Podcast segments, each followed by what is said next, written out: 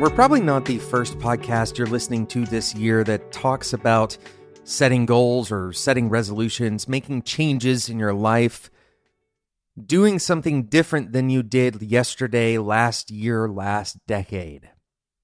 And there's a good reason to talk about it around the first of the year, not just because it's something that everybody does, but because we actually do uh, have a more effective opportunity to make changes at certain junctures in life. This has been proven by research. So let's take advantage of it.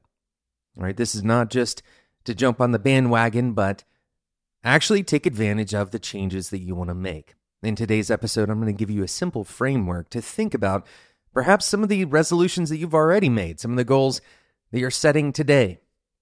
Maybe in your next journaling session or even in your next one on one or conversation with a significant other or friend over dinner, you're likely to talk about these changes with someone else. And maybe some of these are going to crystallize over the coming week or so. Maybe you already have them. I want to encourage you to use this framework because what you're likely doing is setting your goals or resolutions as a statement of intent. A statement of intent. All that really means is that you want to do or become something. Whether your goal is to lose weight, uh, maybe it's to learn a new language, programming language, or actually a spoken language, or maybe it's to improve your relationships. Whatever it is, you are stating some intent. And there's nothing specifically wrong with these intents. You likely have reasons for them. But I want to talk with you today about a framework to dissect your intent so that you can understand how to get there better. Before we do that, let's talk about today's sponsor.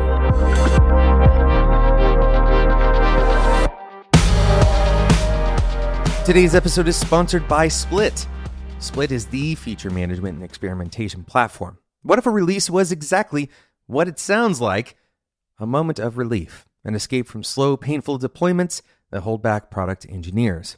With Split, you can free your teams and your features. By attaching insightful data to feature flags, Split helps you quickly deploy, measure, and learn the impact of every feature you release, which means you can turn up what works turn off what doesn't, and give software innovation the room to run wild. Now, you can safely deliver features up to 50 times faster and finally exhale. Split feature management and experimentation. What a release. See what they did there?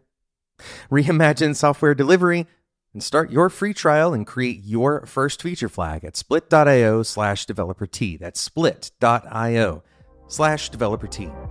Thanks again to Split for sponsoring today's episode of Developer Tea.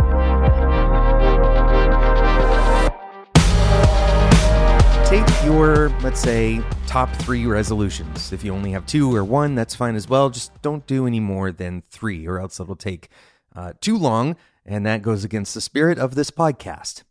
Your three most important goals or statements of intent, I want you to uh, get those in front of you in some way or bring them uh, back into your mind.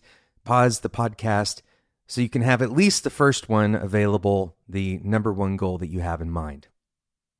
So the framework is very simple.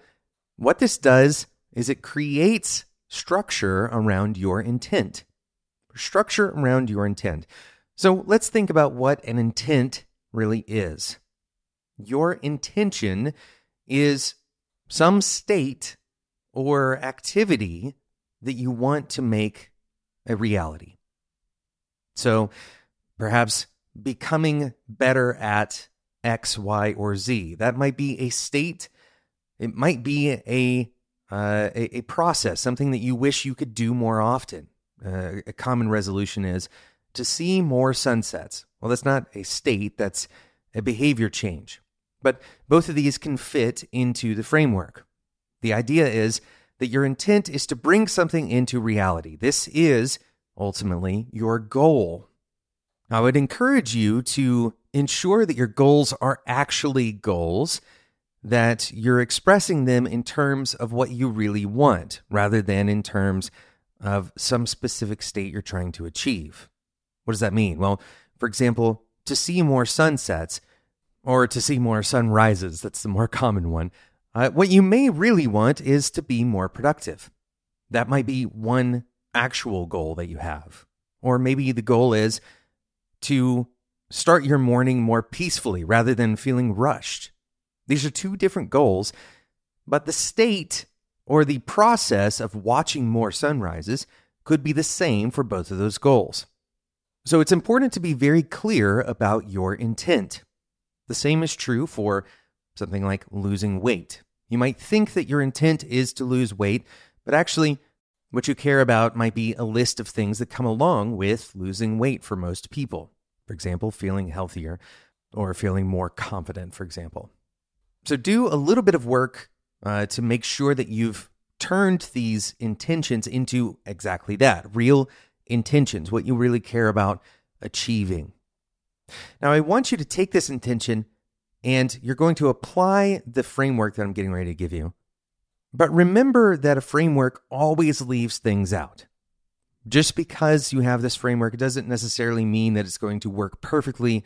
Not every intention is going to fit into this box perfectly. You may not be able to put it, uh, you know, check every part of the framework for your intention.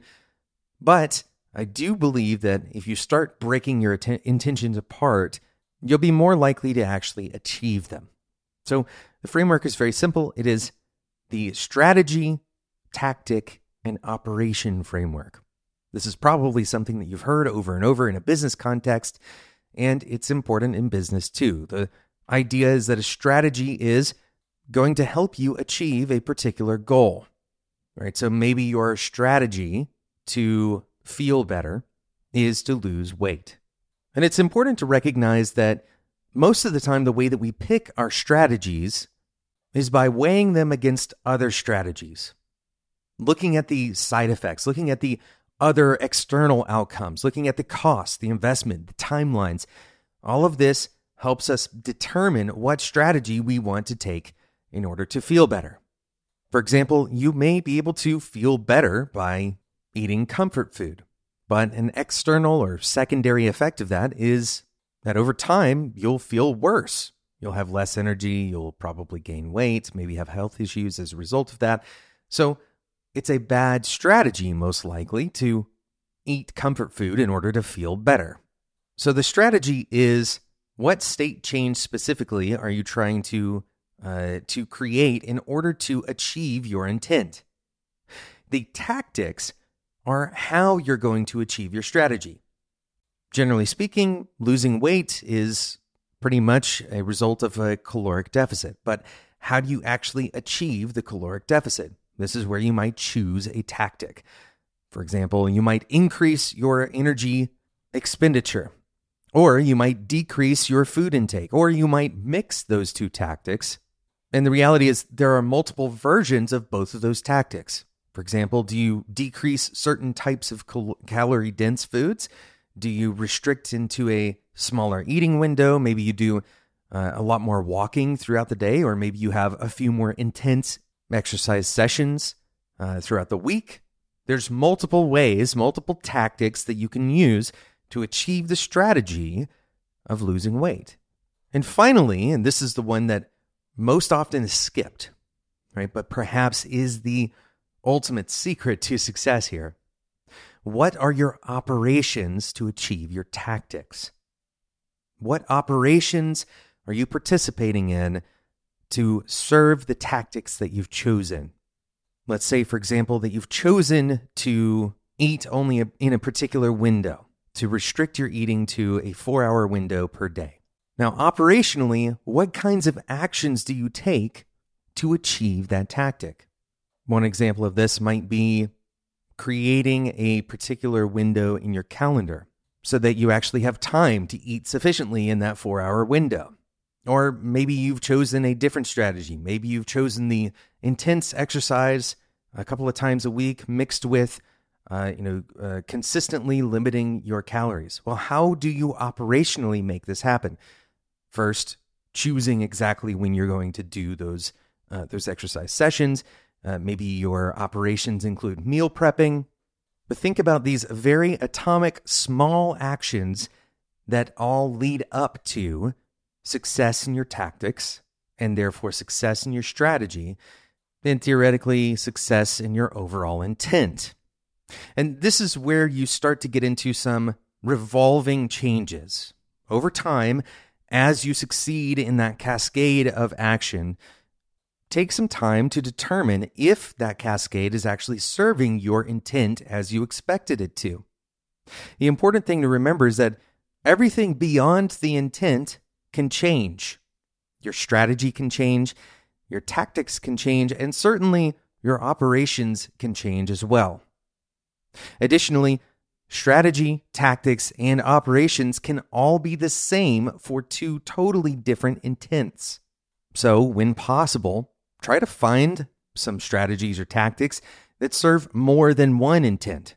The simplest example is that you want to spend more time with a particular person and you want to be more active. Well, you might have a strategy of being active with that person. The tactic might be that you choose a new uh, type of physical activity to participate in with that person on a weekly basis. And then the operations might be actually filling out a list of activities that you both are interested in, uh, maybe choosing them together on a weekly basis, having a specific meeting set aside uh, to determine what event you're going to participate in in the next week or two weeks or three weeks. But recognize that all of these things are flexible. And this is how you ultimately achieve your intent. And you are much more likely to succeed if you can remain flexible in your strategy, in your tactics, and in your operations. Importantly, you are most likely to change your operations more regularly than your tactics, your tactics more regularly than your strategy, and your strategy more regularly than your intent. If you find yourself changing your intent more often, then it might be time to pause and do a little more introspection before setting an intent to begin with.